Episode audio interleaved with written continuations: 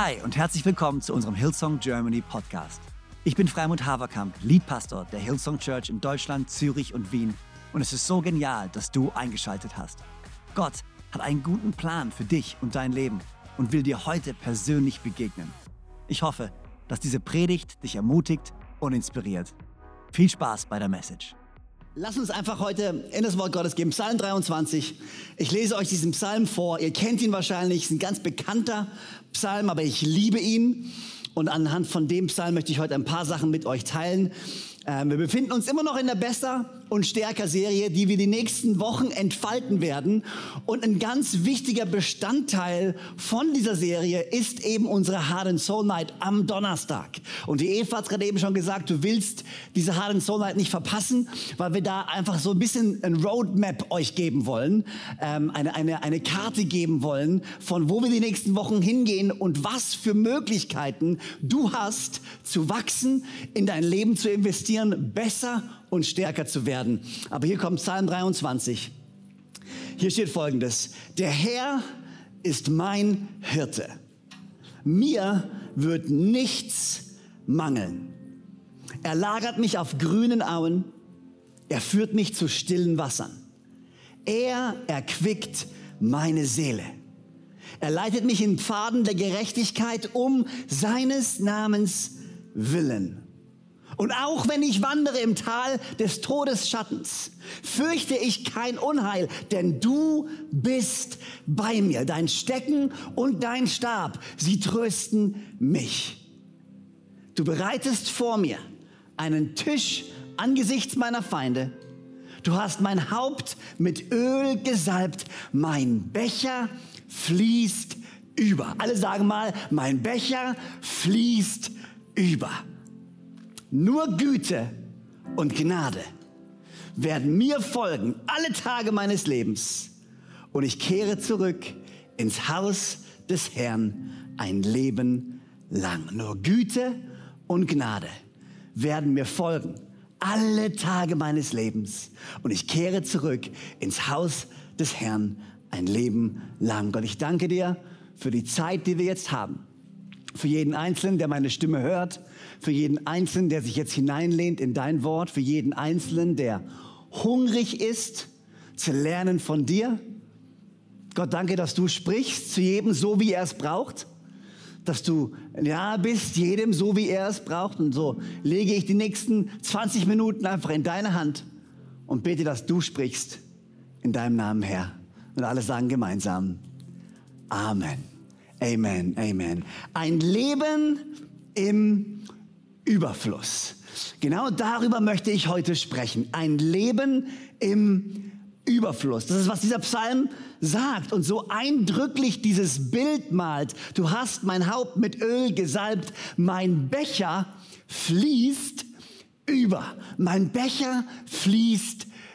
Ich glaube, es ist Gottes Wille für dein Leben und ich glaube, es ist Gottes Wille für mein Leben, dass unsere Becher, dass dein Becher, dass mein Becher überfließt, dass wir ein Leben führen, was so gefüllt ist von Gottes Güte, so gefüllt ist von Gottes Segen, so gefüllt ist von seinem Leben und von seiner Hoffnung und von all seiner Güte und all dem, was er uns geben möchte, dass wir anfangen überzufließen. Gottes Wille für dich und Gottes Wille für mich ist, dass wir ein Leben führen, das überfließt, das erfüllt ist. Und ich weiß nicht, wo du gerade stehst in deiner Beziehung zu Gott. Ich weiß nicht, welches Bild du hast von Gott. Aber von Anfang an von dieser Predigt will ich dich einfach daran erinnern, Gott ist ein guter Gott und er ist für dich und er hat ein Leben im Überfluss für dich geplant.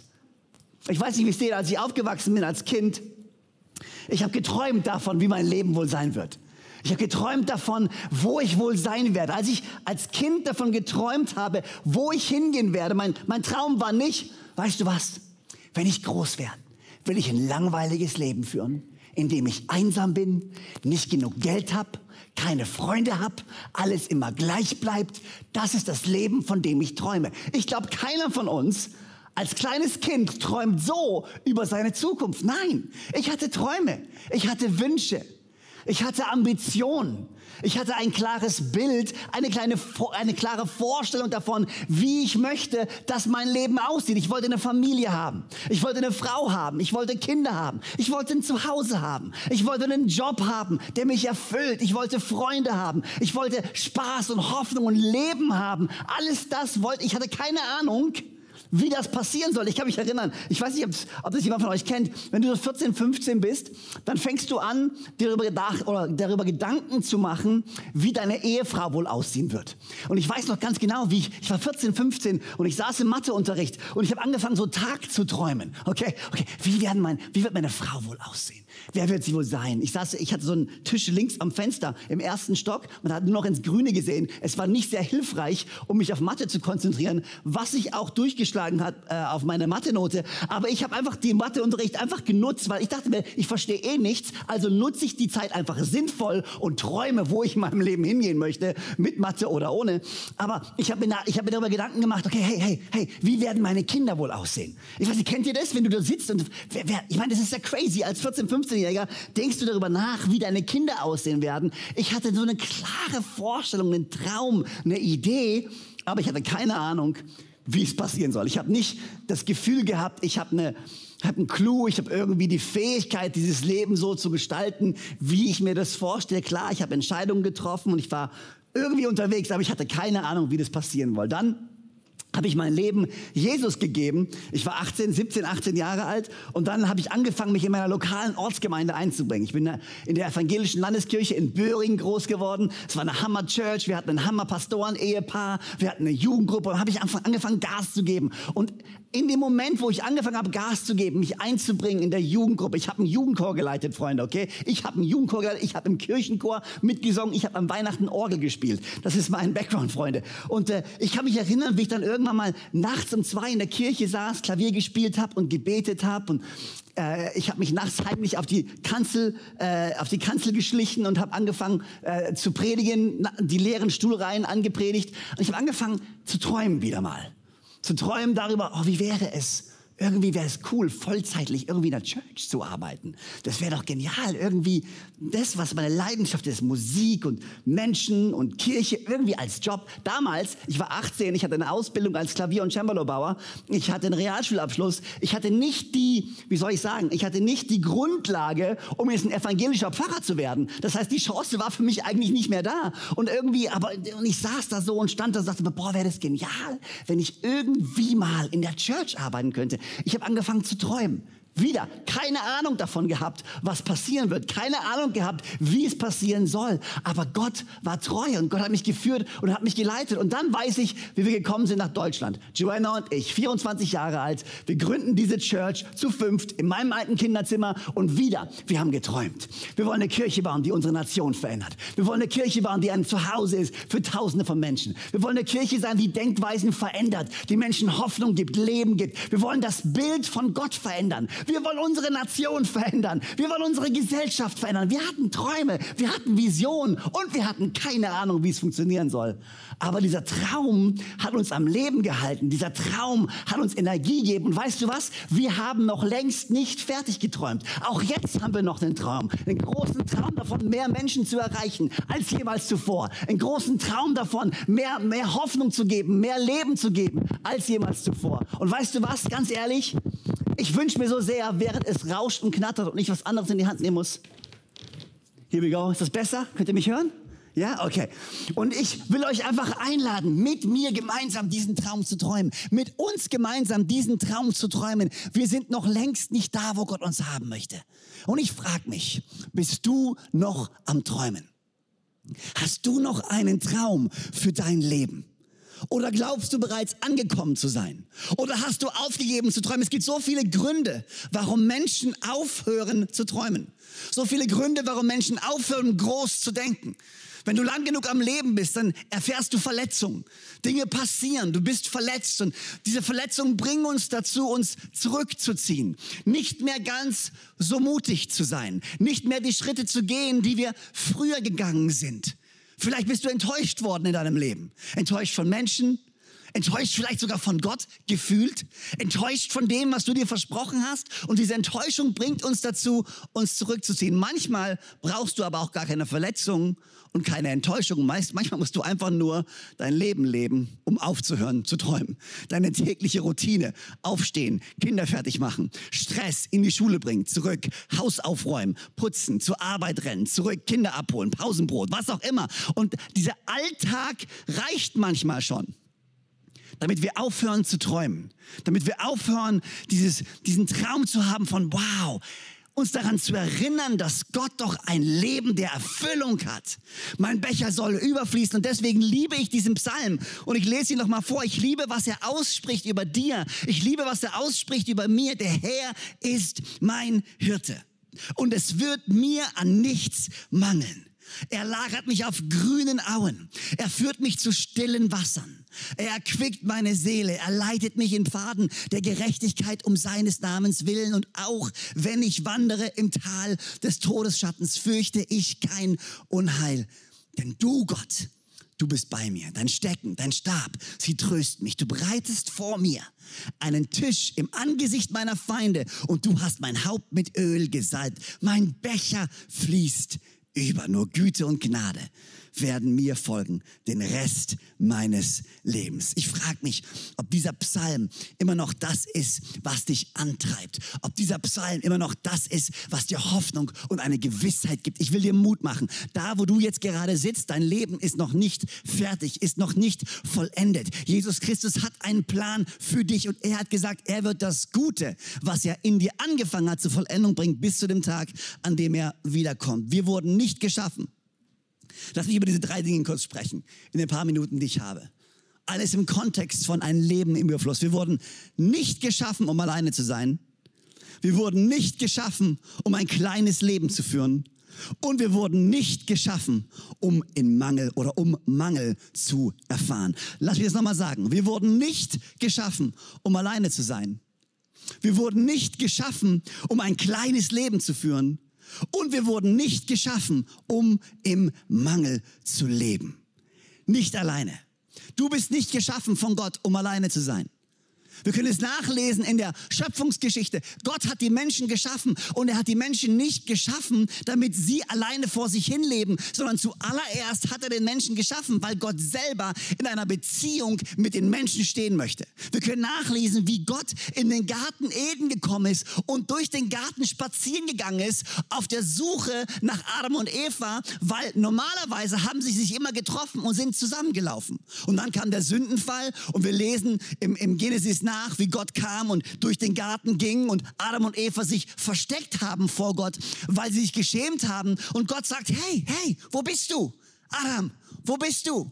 Ich will eine Beziehung mit dir. Ich will gemeinsam mit dir leben. Und ich weiß nicht, vielleicht bist du gerade dabei, dich vor Gott zu verstecken. Darf ich dich daran erinnern, du bist von Gott geschaffen, nicht um alleine dieses Leben zu führen, nur nicht um getrennt von Gott dieses Leben zu führen, sondern um gemeinsam mit Gott dieses Leben zu führen. Und vielleicht glaubst du, Gott ist so groß und Gott ist so gut und Gott ist so heilig. Wie kann ich, kleiner Mensch, sündhaft, fehlerhaft, ähm, zerbrochen von meiner Vergangenheit auch nur eine annähernd eine Beziehung mit Gott haben. Wir können eine Beziehung mit Gott haben durch Jesus Christus, der kam und den Weg aufgestoßen hat, meine Fehler ans Kreuz genagelt hat für mich, damit ich in einer Beziehung zu Gott stehen kann. Du bist nicht geschaffen, um dich allein durchs Leben zu boxen, sondern erstens bist du geschaffen, um in einer Beziehung zu Gott zu stehen. Johannes 15, Vers 15. Hier sagt er, ich nenne euch Freunde und nicht mehr Diener.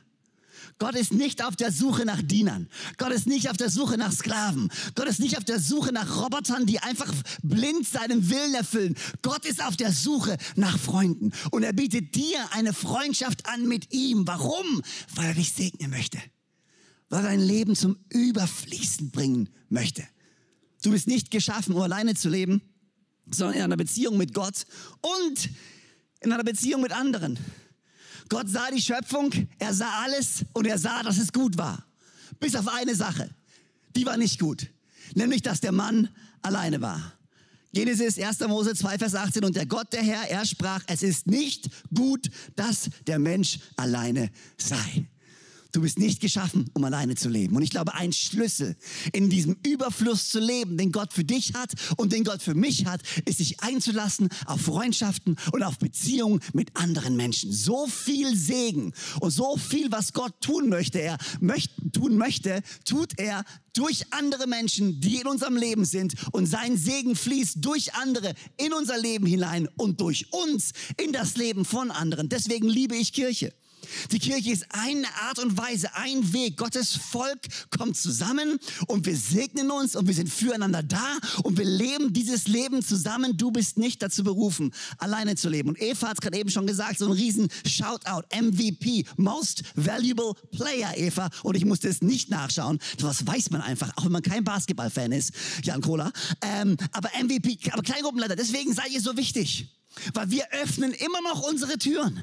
Auch wenn wir an einem Sonntag uns nicht treffen können. Wir öffnen immer noch die Türen unseres Herzens. Wir öffnen immer noch die Türen unserer Wohnzimmer, um jeden Einzelnen einzuladen. Und weißt du was? Jetzt ist auch nicht der Zeitpunkt für uns zu sagen, wir treffen uns nur mit denen, die wir schon kannten. Nein, wir öffnen unsere, unsere Wohnzimmer. Wir öffnen sie für unsere Freunde, für unsere Arbeitskollegen, für unsere Nachbarn, für unsere Bekannten, die Jesus Christus noch nicht kennen. Warum? Weil die Kirche wächst weiter. Sie geht nach vorne. Jetzt sind Menschen am suchen. Jetzt brauchen Menschen andere Menschen mehr als jemals zuvor. Gott möchte die Tür aufstoßen zu einem Leben im Überfluss für dich und für mich.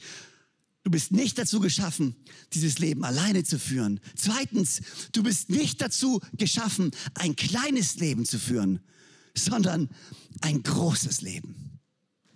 Weißt du was, die Größe deines Lebens wird nicht gemessen in externen äußerlichen Dingen, die du hast oder die du nicht hast.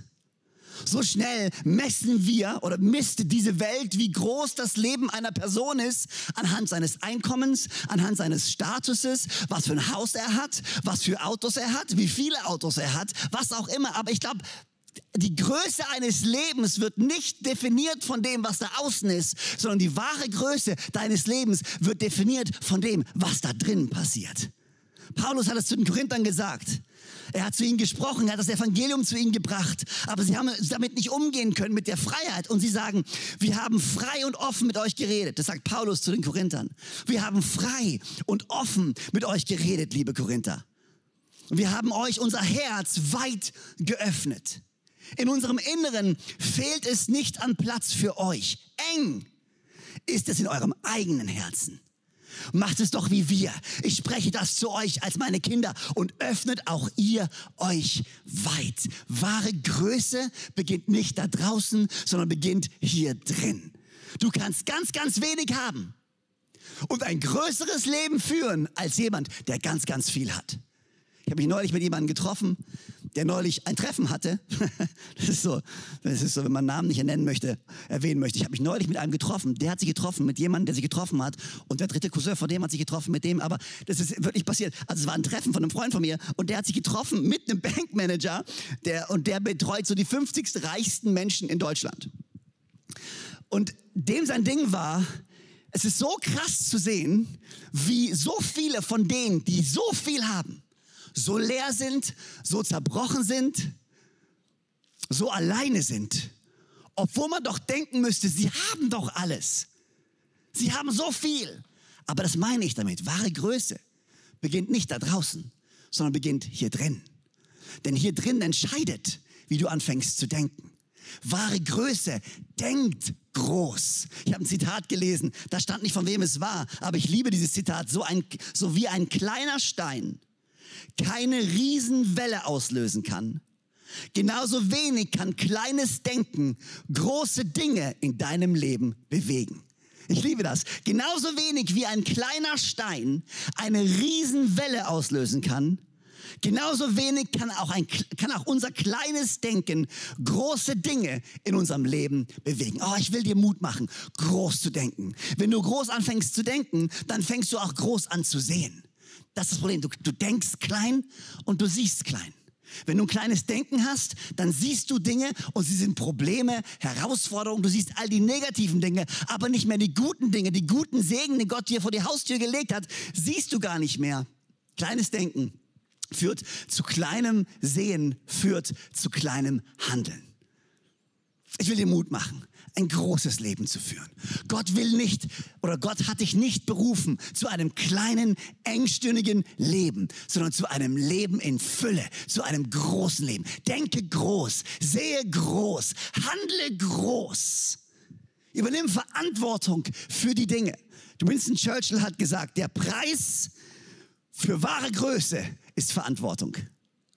Wenn du ein großes Leben führen möchtest, dann will ich dir Mut machen, übernimm die Verantwortung für dein Leben. Komm aus der Opfer Opferrolle heraus. Versuch nicht überall bei anderen die Schuld zu suchen dafür, dass es in deinem Leben nicht vor sich geht. Hey, ich hätte so vielen Leuten, die ich die Schuld geben könnte. Du hättest so vielen Leuten, denen wir die Schuld geben könnten. Was auch ich, unsere Lehrer, unsere Eltern, unser Boss, unsere Freunde, wer auch immer. Aber ich will dir Mut machen. Lass uns nicht unser Leben leben und auf andere zeigen, sondern lass uns unser Leben leben und sagen, ich übernehme Verantwortung für für mein Leben. Und ich glaube, Gottes Versprechen sind wahr, die er ausgesprochen hat über mir. Und sie sind mehr wahr als das, was andere Menschen über mich ausgesprochen haben. In Jesu Namen. Wir sind nicht geschaffen, um alleine zu leben. Wir sind geschaffen, um mit anderen und mit Gott gemeinsam zu leben. Wir sind nicht geschaffen, um ein kleines Leben zu führen, sondern wir sind geschaffen, um ein großes Leben zu führen. Und drittens, wir sind nicht geschaffen, um im Mangel zu leben, sondern wir sind geschaffen, um im Überfluss zu leben.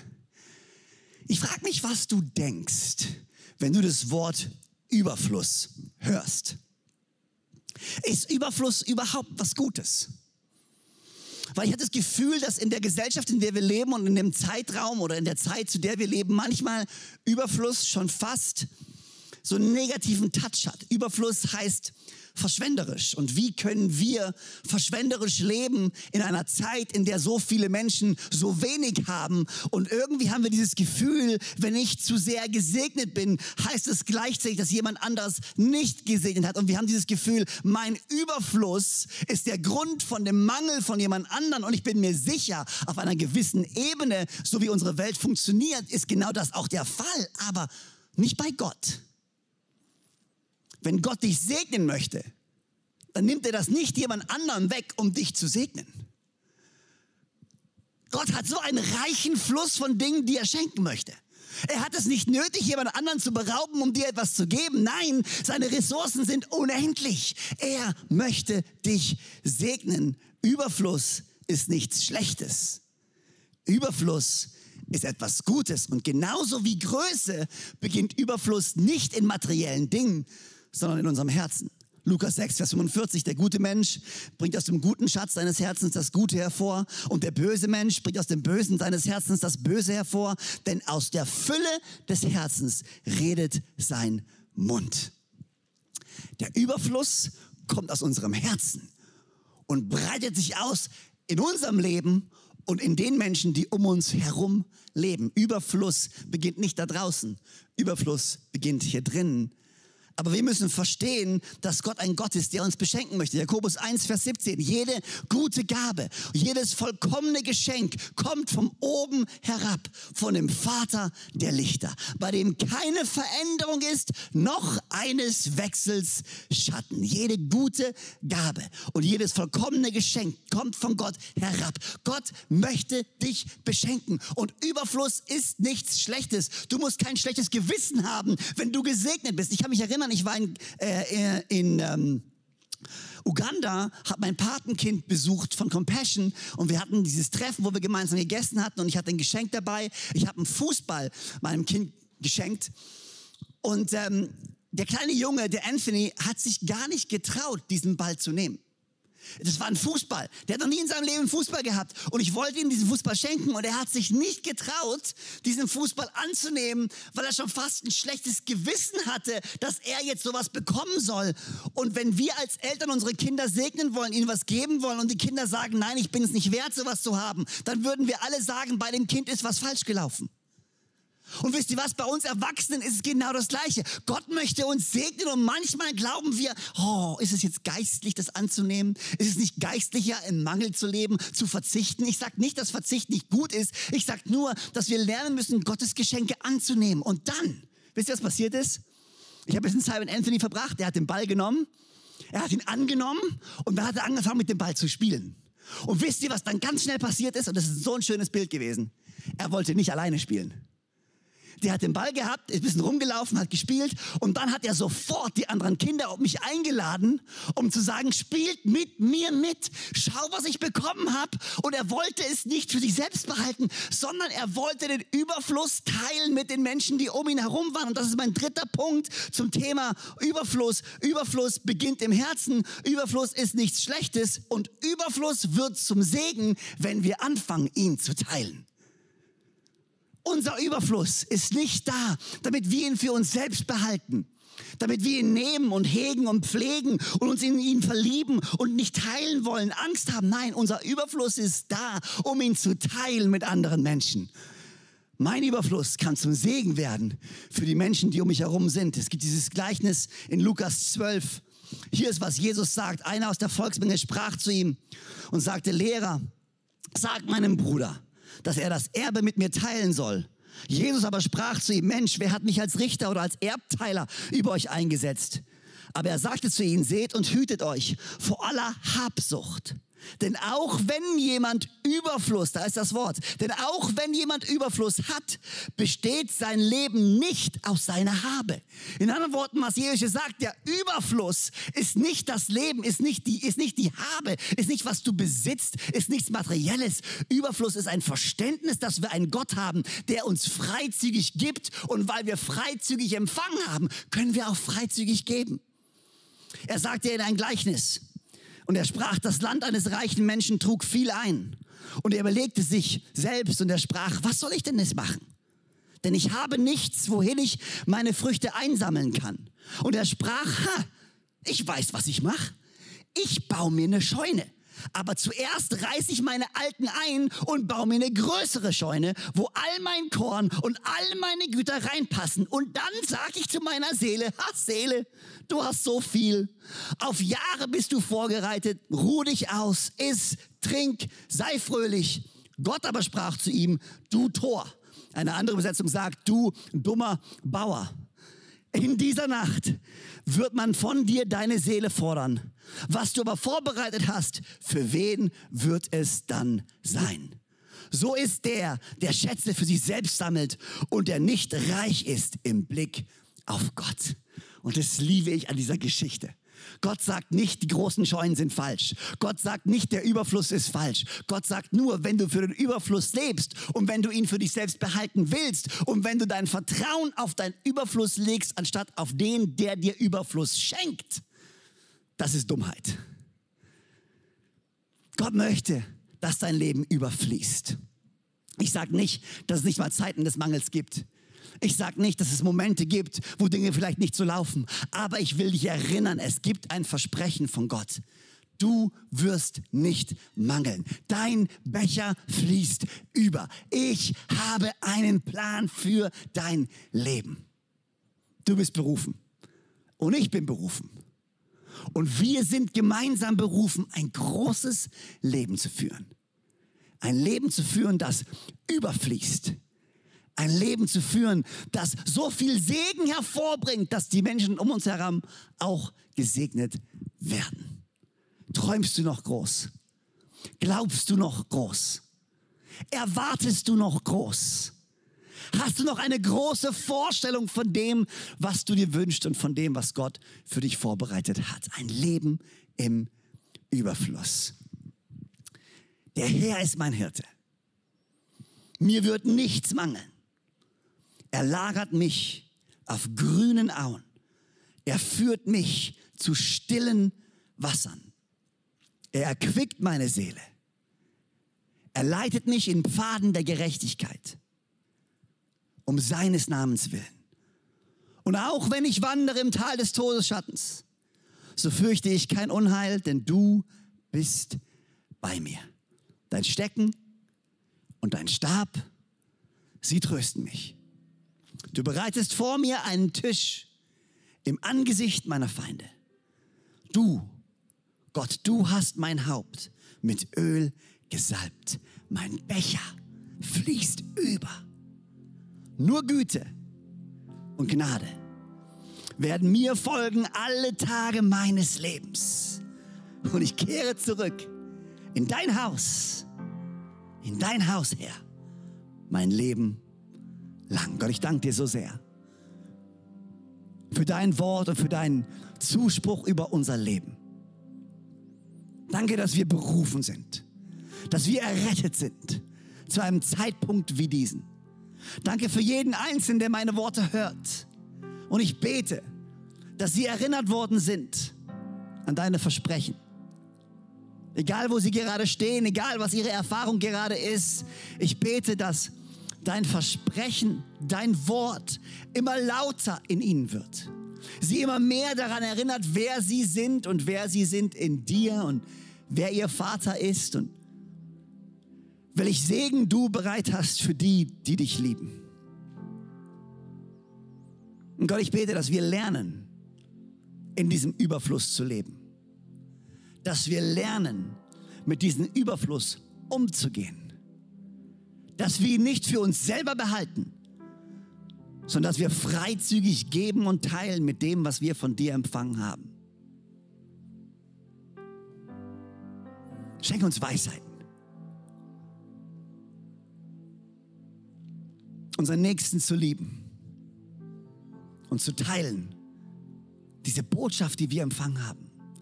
Die beste Botschaft, die diese Welt jemals gehört hat. Eine Botschaft von Liebe, Gnade Vergebung, Barmherzigkeit. Lass uns Botschafter an Christi Stelle sein. Botschafter, die diese Botschaft weitergeben, nicht nur in Worten, sondern in unserem Leben. Gott, ich bete für uns als Kirche, dass du uns zusammenschweißt, mehr als jemals zuvor. Egal ob in Köln, ob in München, ob in Wien, ob in Zürich, ob in Konstanz, ob in Düsseldorf, ob in München. Wo auch immer du uns hingestellt hast bete ich, dass wir zusammenstehen können und zusammen gute Verwalter von dem Überfluss sein können, den du uns schenkst, um so ein Segen zu sein für die Gesellschaft, in die du uns gestellt hast, in Jesu Namen. Und ich weiß nicht, wo du gerade stehst in deinem Leben. Ich habe es am Anfang von der Predigt schon gesagt. Ich weiß nicht, was dein Bild von Gott ist. Ich weiß nur, Gott hat ein extrem gutes Bild von dir. Gott liebt dich. Gott hat dich geschaffen und er hat einen Plan für dein Leben. Und ja, keiner von uns hat es verdient. Wir haben es nicht verdient, vor Gott zu kommen. Wir haben es nicht verdient. Du kannst dir auch den Weg in den Himmel nicht verdienen. Und du kannst dir auch gutes Ansehen bei Gott nicht verdienen.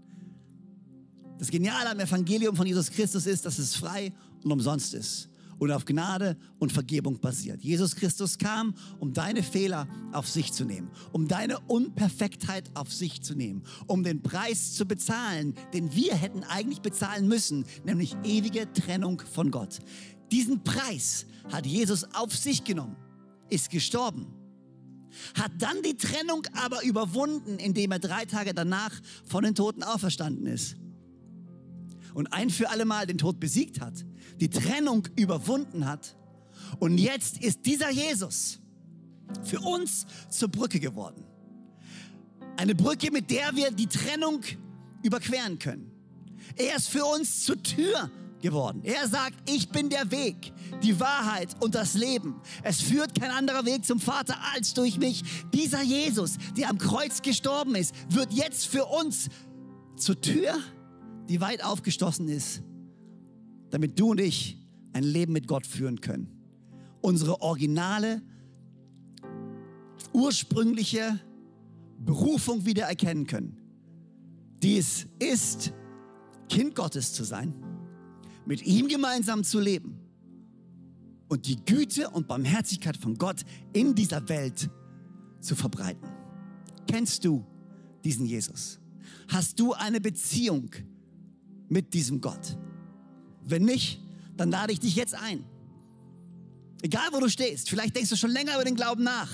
Du bist immer mal hin und her gerissen, du hast schon viel gelesen, aber jetzt ist der Moment gekommen, wo du sagst, weißt du was, yes, yes, ich will ihn einladen in mein Herz. Vielleicht bist du zum allerersten Mal dabei und du sagst, wow, okay, hey, wenn es diesen Gott wirklich gibt, wenn es den wirklich gibt, dann bete ich dieses Gebet und dann glaube ich, dass er sich mir zeigt und dann begebe ich mich auf eine Reise, diesen Gott besser kennenzulernen. Egal, Vielleicht bist du sogar da und du kanntest Gott mal.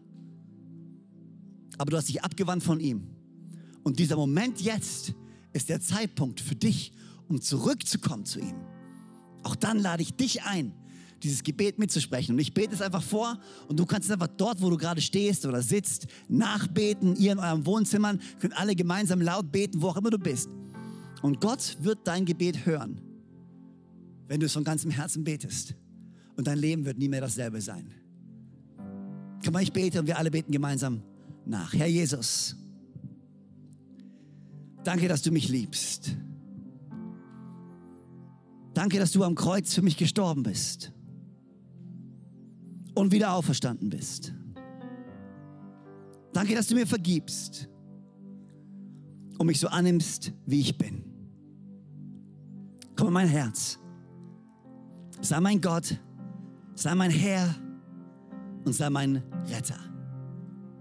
Ab heute folge ich dir nach den Rest meines Lebens im Namen von Jesus. Und alle sagen gemeinsam. Amen. So genial, dass du dabei warst. Ich hoffe, du gehst gestärkt und voller Glauben in deine Woche. Wenn dir dieser Podcast gefällt, dann abonniere doch diesen Kanal, um keine Message zu verpassen. Und schau auch mal auf unserer Webseite hillsong.de vorbei. Dort findest du alle Infos zu unseren Gottesdiensten und so viel mehr. Natürlich findest du uns auch auf YouTube und Instagram. Hey, hab eine gute Woche. Gottes Segen. Bis bald.